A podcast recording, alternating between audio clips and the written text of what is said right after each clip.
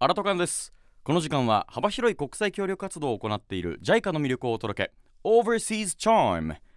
JICA 海外協力隊として海外で活躍していた経験者の方にその国での生活やボランティア内容などお話を伺ってきたんですが今日は JICA 中部オフィシャルサポーターの宇津木舞香さんが来てくれましおた久しぶりですよろしくお願いしますよろしくお願いしますお元気でした誰やねんってラジオの前のみんながもういやいや3いや年も経つとあの人が帰ってきたってなってますよ3人ぐらいねえー、3, いや三人って、えーいやあの3年前までここでねそうですね喋ってたんですよ元 ZIPFM ナビゲーターの宇津木舞香さんに今日は来ていただきましたエモいあ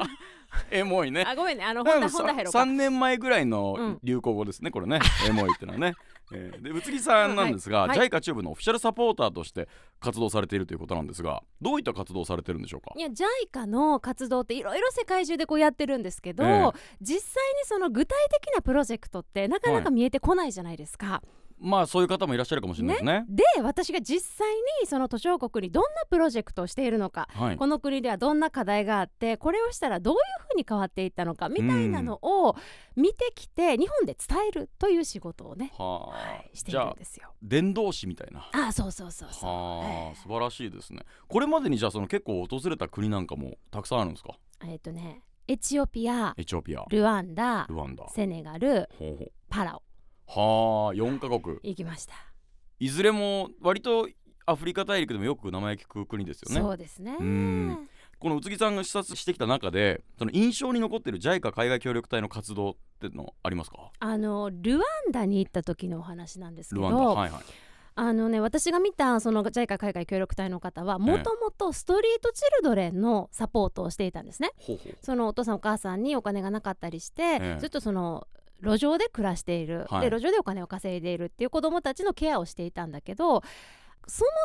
そもの問題を遡っていくと、はいこの子たちに職業訓練校に来てもらって卒業させてもその子たちがまた仕事に就けなくって路上に戻ってきてしまったりだとかあお父さんお母さんが結局仕事がなくってお金がなくって食べられないから結局また路上にっていうことに気づいて、ーはいじゃあそもそもの問題を解決しなきゃいけないじゃないかっていうことで職業訓練校だけやってたんじゃダメだって言って仕事を作ろうと思ったんですねあーでもう雇用時で喪失したそうしてしまうとで彼女が見つけたのはルワンダに牛をたくさん飼ってると、はいでも牛の角がすごいなんかポロポロ落ちて廃棄になってるんやけど古い角がねあそのぬぬ余ってる生え変わりみたいなので抜け落ちるんですねそうそうそうそうそれを加工してアクセサリーにしたらどうかっていうああいいですねそうなんですよ加工の工場を作ったんですねはあはあそれがですよ私が今やっているこの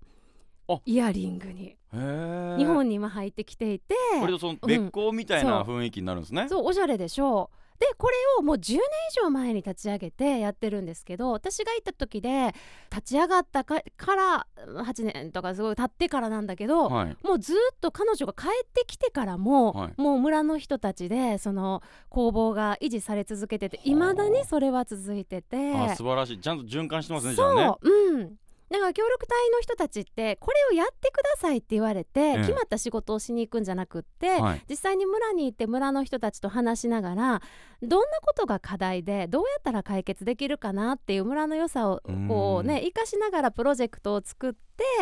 でそれを自分が帰った後もずっと彼らだけで続けていけるっていうのをやってるのがやっぱすごいなーって。確かに、うん、なんかそのやっぱ場所によって、まあ、本当に共通の課題みたいなのあると思うんですけど、うんその共通の課題の解決方法って村だったり地域によって違ったりしますよね。そうだからそうねでそそれが、ね、今の話みたいに牛の角を使ったものだったりとかやんないと分かんないですもんう。ね。でそんな活動を伝えていらっしゃるということなんですが JICA 海外協力隊にこの興味があるかもっていう人多分今相当いると思うんですよ。はいこういう人たちに向けて背中を押す一言をちょっといただきたいなと思いまして。いやなんか結構いや何にもできないんですよとかそう特殊な技術を持っていないんですよって尻込みされる方多かったりするんですけど、はいもう何年も日本で生まれ育ってきているっていうことだけでうんすごく海外で役立つ知識だったり習慣だったりがいっぱい身についていてい日本で当たり前だと思っている、例えばゴミの分別はいだって向こうに行けばあそういう風にやるんやって新しい、ね、知識になったりだとか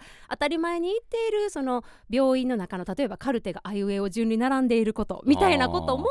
向こうではやってなくってあこれ日本ではこうやっているからできるんじゃないっとかはあはなんかもう自分には実はたくさん持ってるんだよっていうのをもう自信を持ってあの言ってもらえたらいいかなとは、あうん、思います。あ、あの一応これもう最後にはいいただきたいなっていうので面白い一言も